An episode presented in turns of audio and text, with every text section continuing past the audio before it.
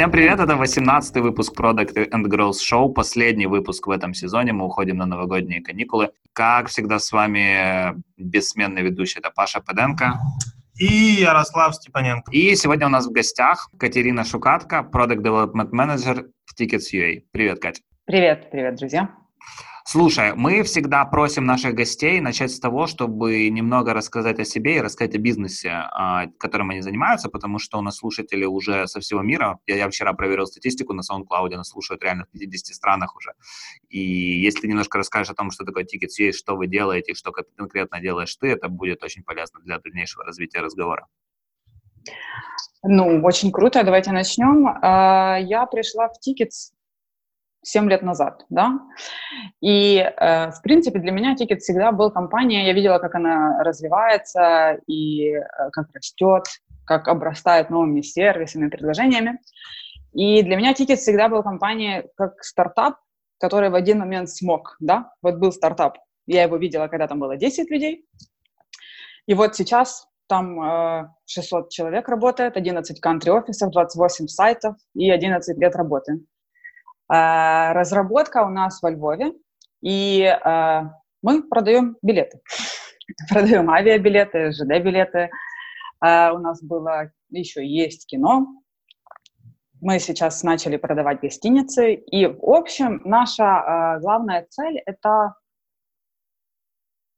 помочь пассажиру и упростить весь путь от того, когда ему нужно полететь, он не должен себе задаваться мыслью, как ему это сделать, да, он должен прийти к нам, максимально все классно у нас увидеть и улететь. После этого мы э, пассажира ведем дальше до конца, то есть когда он э, совершил покупку, мы его не бросаем, мы с ним дальше работаем, чтобы он всегда знал, что вот здесь на фоне всегда есть мы, которые в любой ситуации ему поможем. И, ну, каждый день я где-то так прикинула и посчитала, если говорить авиа, потому что я конкретно занимаюсь именно авиапродуктом, мы укомплектовываем людьми где-то 400 Боингов 737 модели.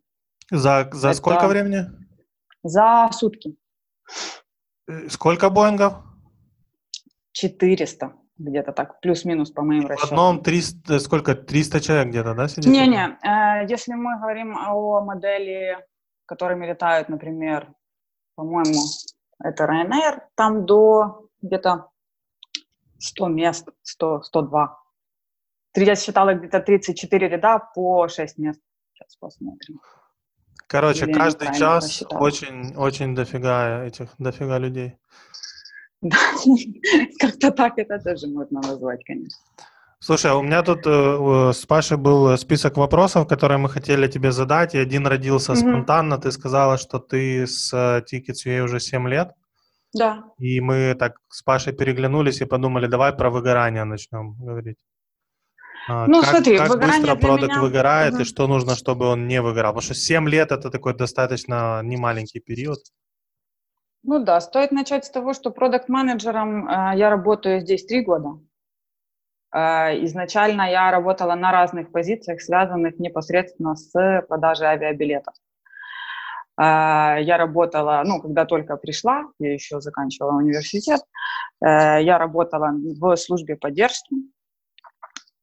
Длительное время я там работала. После того я была аккаунт и sales менеджером, которые я отвечала за внедрение и продажу наших онлайн-услуг для партнеров. Ну и после того я уже стала продукт-менеджером. За три года, ну я не думаю, что можно выгореть за три года и, в принципе, за семь лет, если, э, ну, в моем случае, где-то каждый год э, у меня менялись задачи, менялись цели, менялась позиция, и я как-то не соскучивалась. То есть у меня не было дум- времени особо думать там, ой, что меня, я тут уже устала. Нет, ну такого абсолютно не было. И сейчас это продолжается. То есть э, у нас постоянно что-то меняется, постоянно надо делать что-то лучше, круче, и ну, вопрос над выгоранием, в принципе, не стоит. Клево. А вот этот э, путь, который э, ты прошла от саппорт-специалиста до продукт-менеджера, насколько ты его рекомендуешь другим людям? Потому что я уверен, у нас э, среди слушателей аудитория есть люди, людей, которые там только входят в карьеру или хотят зайти в карьеру продукт-менеджера. И насколько ты порекомендуешь вот этот путь, и, может быть, если есть какие-то нюансы, что, что, что нужно менять э, по пути от, там, ну, в своем случае, support-специалиста до продукт-менеджера? Ну, я не могу сказать, да, что я, когда пришла работать на support, то у меня была цель стать продукт-менеджером или проект-менеджером или вообще проработать там хотя бы больше, чем год. Да? Оно так не планировалось изначально, но э, мне очень понравился сам продукт. Сама авиация, она очень интересна, если в ней э, разбираться с разных сторон, с технической стороны, со стороны поддержки, со стороны каких-то B2B решений, со стороны работы с авиакомпаниями и разными поставщиками. И когда я начала э, работать в саппорте, именно я увидела эту всю историю со стороны клиента. Для меня вообще, когда я в 2012 году пришла работать в Tickets, я думала, что если мне нужно купить авиабилет, я пойду в аэропорт, и там точно сидят нужные люди, которые мне его продадут. И э, на самом деле это был такой один из ключевых э, периодов в развитии, потому что начали появляться решения, онлайн-решения, онлайн-travel agency, которые предлагали клиентам сравнивать цены между перевозчиками. Это стало возможно, возможно, технологически продавать билеты в интернете, потому что раньше такого нельзя было сделать. Ты шел в кассу, тебе выдавали вот такую большую книжку, в ней были твои полетные купоны, если ты ее потерял, все, ты никуда не летишь. Когда это все перешло э, в онлайн, да, это дало возможность многим бизнесам развиваться, в том числе и Tickets. И вот с этой стороны я начала просто узнавать очень-очень много разного нового, э, понимать, как работает продукт, как вообще работает дистрибуция. И, ну, с каждым годом узнаешь постоянно новое то, что тебя интересует, то, что тебе интересно. И начинать ли всем э, с саппорта для того, чтобы перейти в менеджмент, ну, не знаю. То есть это сугубо индивидуально, и ну, я тут не могу, наверное, что-то конкретное посоветовать. Так сложно сразу сказать. Слушай, так удивила эта история относительно того, что раньше реально нужно было билеты в кассе покупать. Я подумал, блин, реально такое вообще было когда-то? Слушай, когда-то да. можно было курить в самолетах, поэтому... Э, слушай, я когда-то читал статью, а, в которой было сказано приблизительно следующее, что у посетителей агрегаторов авиабилетов, у них вообще нулевая лояльность к бренду. То есть, грубо говоря, им вообще не важно, где покупать, а для них э, ключевую роль в принятии решения а, играет разница в 1 доллар по сравнению там а, скажем так, э, по сравнению с ценой на другом агрегаторе. Скажи, это правда? Или все-таки такое, такое понятие, как лояльность у клиентов э, в этой нише существует? Лояльность существует, но если говорить о массовом э, рынке, на котором мы работаем, да, то это правда. То есть у нас главный трафик идет с метапоисковых систем, таких как Skyscanner, Aviasales и так дальше, наши любимые партнеры. И мы привлекаем клиентов э, разными вещами, бонусными программами, мы стараемся лучше обслуживать, мы стараемся э, чем-то им больше помогать, давать какой-то дополнительный сервис. Но да, если кто-то в большинстве случаев, любой клиент зайдет на Skyscanner, он выберет того, кто дешевле. И он посмотрит на предложение в принципе, которые одинаковые, и, скорее всего, купит тот, кто первый так э, грустно об этом сказала, так понимаю, ретеншн да. это один из фокусов Tickets.ua, да? Но на будущие периоды, да. У нас, э, в принципе, ну, как бы, так как я э, и говорила, из-за того, что большинство трафика э, заходит в метапоисковых систем, у нас в целях длительное время было и дальше продолжается, это э, наполнение максимальным контентом и лучших предложений. То, то есть это у нас и э, по коммерческим условиям, по скорости ответа, скорости выдачи, по вообще количеству рекомендаций, которые мы можем предложить нашему клиенту. И тут, ну, на самом деле, очень много работы с контентом с, со стороны наших коллег с коммерцией. И департаментов, которые непосредственно занимаются дистрибуцией по разным каналам, потому что тут тоже э, в зависимости все от рынка, в зависимости, от, э, в зависимости от коммерческих условий э, метапоисковых систем, ну и так дальше. Интересно. А расскажи, на кого вы равняетесь? Потому что, скажем так, вы работаете в нише, в которой, мягко говоря, много игроков. А на кого ты смотришь с точки зрения, вот, вау, хотела бы строить продукт, как, как у ребят? Ну, я не могу сказать, что есть кто-то на рынке, кто, по которому можно вот сейчас зайти, посмотреть и такие все, ну, классы. Вот они точно, вот у них точно все получилось, э, потому что в условиях такой усиленной э, конкурентной игры, в которой мы играем все вместе и со, со всеми нашими... Господи, боже, я запуталась. Есть ли ребята, на которых вы равняетесь? Да. Нет, ну, точно нету. А, в принципе, все идут в плюс-минус с одинаковым набором функций, которые они предлагают клиенту. Поэтому тут тоже есть прямая зависимость от технологий, которые доступны от поставщиков, и тем, как ты с ними работаешь дальше.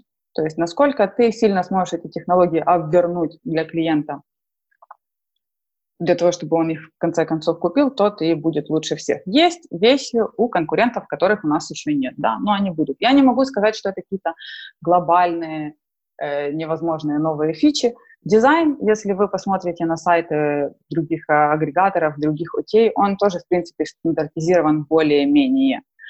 Если на кого-то и равняться, то можно брать э, ну, сами модели бизнеса и сами модели управления людьми, управления командой, потому что ну, для нас как бы сильная команда – это одно из конкурентных преимуществ, потому что эта команда, кроме того, что она должна уметь просто работать и там, хорошо писать код, она еще э, должна быть компетентна в самой специфике. И нам этого, в принципе, удалось за столько лет добиться. И исходя из того, что и текучка кадров в командах разработки абсолютно небольшая, у нас есть костяк, который несет этот knowledge base, и мы можем просто быстрее решать те задачи, которые другие люди так быстро не могут решать. Слушай, а какие метрики для вас ключевые, если есть какие-то там две-три самых основных, на которые вы смотрите? Ну, мы смотрим на конверсии, на конверсии поисков, продажи, конверсии поисков в, созданной, в созданную бронировку, конверсии по оплатам. То есть такие уже а, конкретные а, показатели, которые говорят нам, где мы и на каком месте. Плюс э, на те же конверсии могут смотреть и метапоисковики, которые потом могут нас... Это влияет на нашу выдачу, где мы в списке. Угу. Ну, как-то так у нас, да. Слушай, а э, ребята, которые с вами толкаются на одном рынке, они сколько Боингов за час запаковывают? То есть ваши 100 Боингов знаю. в сравнении с другими это хорошо, Есть... плохо? Потому что, ну, 100 Боингов в час да. звучит прям как-то вау. Это, знаешь, как, э, как э, три световых года там до какой-то планеты.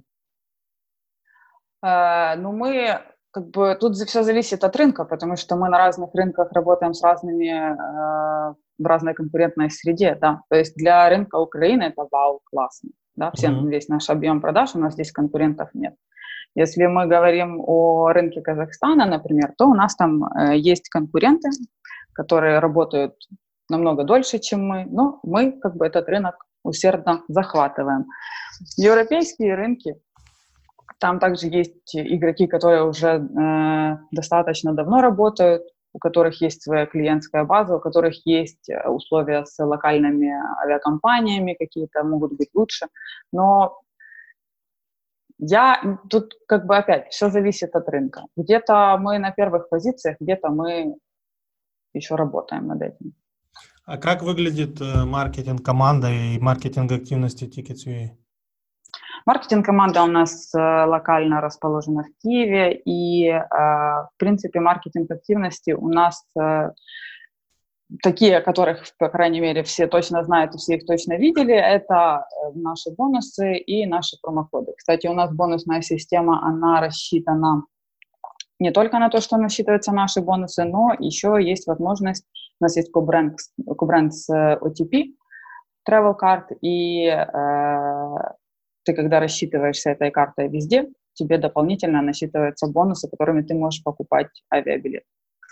И эта карта была, а, по-моему, в прошлом году назначена как лучшая travel-карта в Украине. Э, рассылки, э, сбор информации по самым лучшим э, предложениям, которые есть. Да, у нас есть отдельная база мониторинга самых дешевых цен, и это все отправляется рассылками. Ну, как бы, так как это dedicated team этим всем занимается, то я вам в супер деталях это все как бы, не расскажу. Хорошо, давай ближе к продуктовым темам. Ты сказал, давай. что одним из ваших конкурентных преимуществ является то, что у вас достаточно сильная техническая команда, а я имею в виду глубоко mm-hmm. погружена в э, суть бизнеса. Расскажи все-таки о продуктовой команде. Как она выглядит, что это за люди, откуда вы их берете, как вы их развиваете? Управление продуктом у нас э, история больше, я бы сказала, про кооперацию между разными департаментами. Компания быстро росла, быстро делилась на функциональные отделы, которые отвечают каждый за свою часть. И когда ты продукт-менеджер в тикет, то ты э, должен иметь очень широкую картину того, что вообще происходит. Ты постоянной кооперации с коммерческим департаментом, который полностью закрывает все вопросы по условиям с поставщиками, которых очень много. Ты в постоянной кооперации с командой, у нас она называется Sales Performance, не, не так давно сформирована, которые смотрят на и занимаются полностью дистрибуцией контента. И также со всеми остальными людьми, то есть у нас получается, что очень много стейкхолдеров, которые занимаются обслуживанием, э, условиями, дистрибуцией. И с другой стороны, есть команда разработки, которая тоже должна эффективно работать, и мы не можем себе позволить, например, там брать в работу любые задачи или любые хотелки, кому что там срочно нужно. Поэтому наша команда состоит э, из 25 э, человек, я как продукт менеджер у нас есть три э, project менеджера и их разраб, ну, разработчики, которые распределены, распределены по командам, э, два человека в продукт support и как бы все на этом. Э, моя задача самая главная и к чему мы в принципе пришли э, в этом году, э, это наладить правильное планирование и правильную приоритизацию задач для того, чтобы этот процесс был максимально прозрачен и понятен всем участникам процесса, и для того, чтобы можно было легко измерить, э, насколько эффективно эти ресурсы все используются да, на практике. Поэтому мы в начале года начали работать с методологией Scaled Agile Framework, э, и в первую очередь для того, чтобы абсолютно навести порядок с работой с стейкхолдерами для того, чтобы приоритизация для всех участников была понятна. И если у нас есть какие-то конфликты, чья проблема важнее, чья задача важнее, то они у нас решаются э, на PI-митингах, которые проводятся раз в два с половиной месяца. Мы полностью э, обозначаем ключевые вещи, которые мы должны достигнуть, которые мы должны реализовать в следующий период. И, ну, как бы планируем, смотрим на план, план меняем. То, что план меняется хорошо, потому что значит, что мы еще успеваем за рынком. Ну, и мы к этому стремимся. Какие были индикаторы того, что нужно наводить порядок в планировании и в коллаборации? Потому что, я так понимаю, это а. прозвучало как это топ-приорити в начале года, и то, что вы делаете. Ну, то есть там, наверное, какие-то были не самые лучшие показатели? Или... Короче, как вы к этому пришли? Да, ну, во-первых, э, как продукт менеджер в один момент я села и реально э, просто осознала, что я в определенный момент времени не могу точно знать, что сейчас самый важный и самый первый приоритет. Потому что, с одной стороны, у тебя идет параллельная работа по каким-то подключением поставщиков. С другой стороны, нужна автоматизация в, для саппорта, нужна автоматизация какие-то внутренние процессы, что тоже супер важно. С третьей стороны, еще какие-то вещи, да, и получается, что сама коммуникация даже в команде часто была совсем неправильная с той точки зрения, что э, сами заказчики, которые, люди, которые для меня выступают заказчиками, не могли там звонить разработчикам, с, с ними решать какие-то вопросы. Это все непонятно как потом трекалось. Нельзя было э, в один момент точно посчитать, сколько было потрачено усилий на реализацию той или иной фичи. И потом, как ты не можешь это сопоставить с какими-то финансовыми показателями по реализации, ну, какие вещи мы переросли, слава богу, уже. И стараемся, стараемся уже так больше не делать. Для меня важно в этом всем процессе, в принципе, чтобы это не было такие изменения ради изменений, и мы вроде все по-новому теперь планируем, но ну, и так было нормально, и по-старому тоже было нормально. Но а, несколько таких PI-митингов, весь год мы уже их проводили, и мне так видно, что люди уже начинают к этому привыкать, они уже начинают более конструктивно работать в команде, потому что тут тоже такой момент, э, когда нужна синхронизация не просто разработки и какого-то заказчика одного, тут нужна синхронизация всех команд, то есть и вплоть до юридического департамента, который э, подписывает договора, коммерция, которая эти договора приносит, нас, которые должны обеспечить реализацию того или иного функционала. И вот как раз первый приоритет лично для меня в этой всей истории было синхронизировать работу, и чтобы все понимали, что конкретно мы сейчас делаем и почему. И это было прозрачно, почему мы это делаем. И мы могли сразу увидеть все вместе, что да, в этот момент что-то пошло не так. Мы вот меняем немножко наш курс. Да, ага, а теперь на том рынке тут пошло не так. Значит, нам надо наш план еще подвинуть. Это все видят, и это дает возможность другим департаментам работать эффективно с этими изменениями. Потому что они четко знают, что мы делаем, мы знаем, что делают остальные люди и какие у нас планы.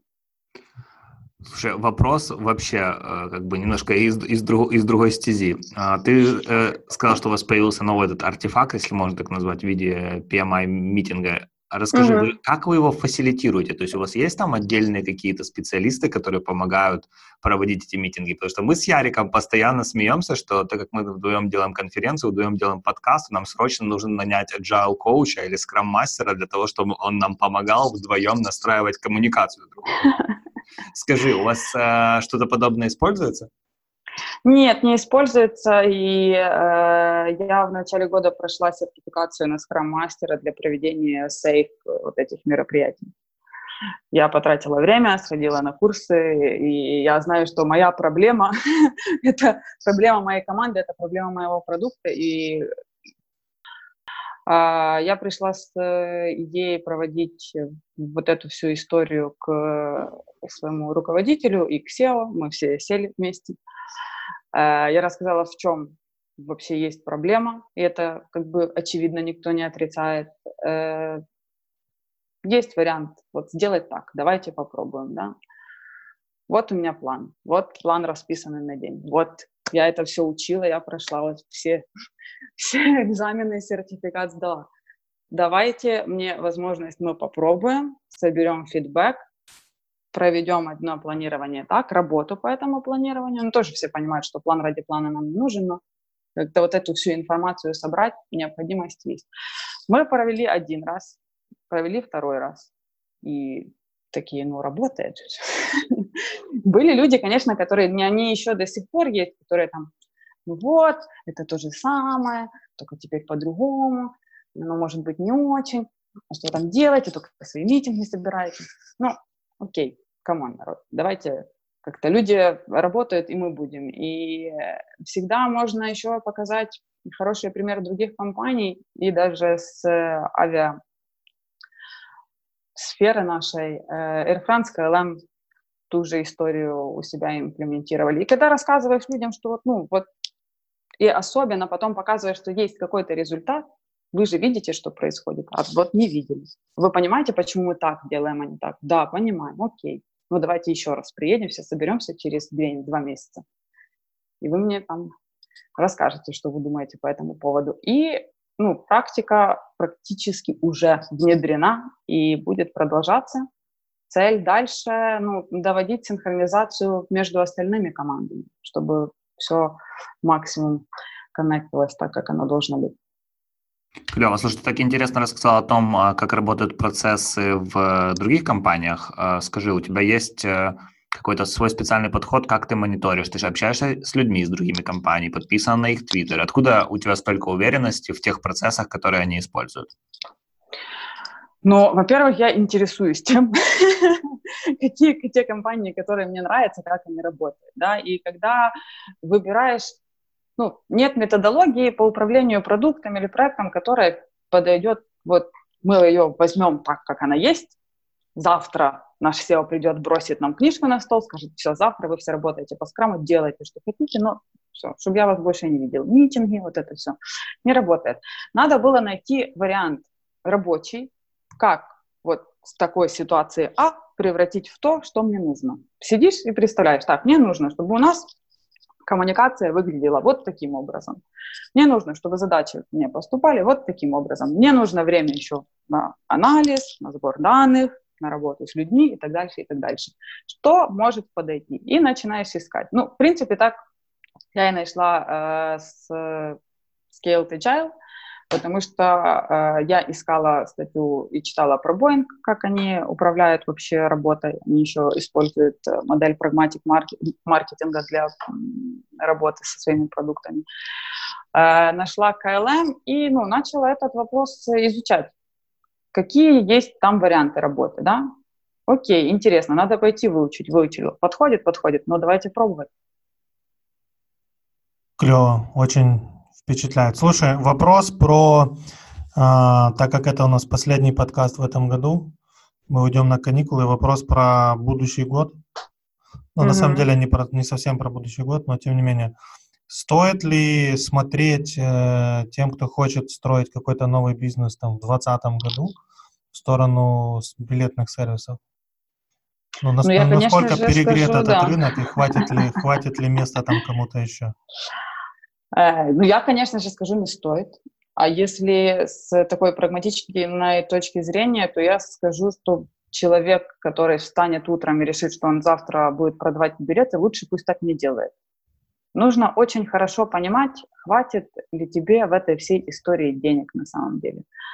Потому что у нас э, но этот бизнес, он не измеряется успешностью за год после запуска или за mm-hmm. два года после запуска. Тут можно сказать про успешность компании, если она работает 5-10 лет и больше. Э, насыщенность рынка, ну, пассажиропоток растет по миру, да, и вроде люди и летать начинают больше, но и конкуренция растет. И тем не менее, даже если вот так с со стороны посмотреть, что да, все теперь летают, все модно, классно. Каждый год мы слышим о каких-то глобальных банкротствах авиакомпаний и больших банкротствах э, OTA или travel agencies. Да? То есть у нас даже в Украине вроде сколько все говорят только мау-мау, а за последние ну, 10 лет были банкротства таких компаний, как Aerosvit, Днепроавиа, Aeronix, у нас даже был э, Львов и Луганск, Air, Донбасс Аэро, ну куча. И эти все, э, конкуренция на этом рынке с, с разных сторон, с поставщиков, с авиакомпаний, с UTI, она очень большая. Поэтому тут нужен грамотный, реально бизнес-план. Нужно сразу понимать, э, какую часть продаж ты будешь закрывать, да? какой сегмент ты на себя заберешь. Это будет путешествие, это будет какой-то бизнес-тревел. Что ты можешь дать этим клиентам? откуда ты возьмешь контент, чтобы они к тебе вообще пришли. Ты сможешь их саппортить или не сможешь? У тебя человек билет купил, что он дальше? Если он тебе завтра позвонит, у нас такой случай был, э, кстати, человеку после покупки билета понадобилось э, провести с собой в самолете куклу размером с человека. Ну, звонит тебе человек. Что ты будешь ему рассказывать? Не о том подумал, ну ладно. Это мне запомнилось так хорошо, э, как раз с такого самого последнего. OTA, э, как поставщик услуг, не как метапоиск. Это куча обязательств. Это обязательства перед пассажиром, это обязательства перед э, законодательством страны, да, есть нормы, это сертификация, это деньги на банковские гарантии, это деньги на сертификации, и, ну, то есть раз, сделать сайт и построить нормальный бизнес по продаже авиабилетов, это такие вещи, ну, не похожи одна на, на другую. Сайт, он нужен, конечно, и это все дело нужно, но тут нужен комплексный подход и реальная экспертиза. У нас работает очень много людей, на самом деле, которые э, эксперты в своей, в своей сфере, которые работали в авиакомпаниях, которые, ну, постоянно-постоянно все. Короче, э, легких бабок, легких бабок там нету в этой нише. Не, Ярик, нету, так что думаем что, о другом. Надо о Думайте. И знаете, что я остальным тоже скажите, пусть думают.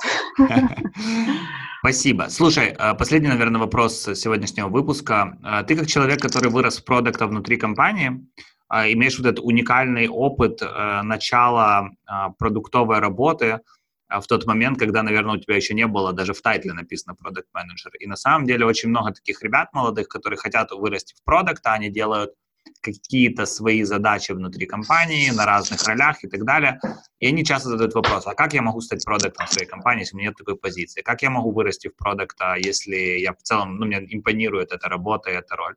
А вот тот опыт, который у тебя был, он о чем говорит? Что нужно э, делать человеку, чтобы в итоге получить эту позицию внутри компании? Слушайте, ну если я скажу ебашить, то это будет против подкаста. Нет, это, кстати, на самом деле, наверное, самый честный ответ за все наши 18 выпусков.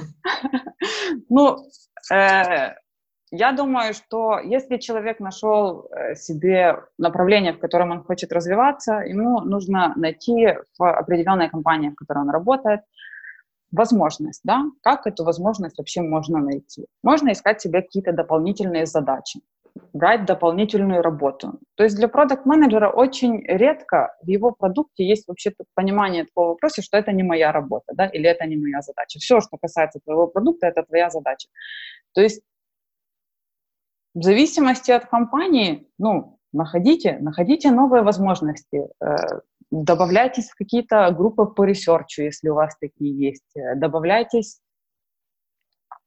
в новые проекты, берите себе, э, я не знаю, идите к помощникам какому-то продукт-менеджеру, который сможет вас научить. Ну, работать, работать надо. А ну, дальше ну, пер- первый ответ мы оставим, а второй, наверное, Окей.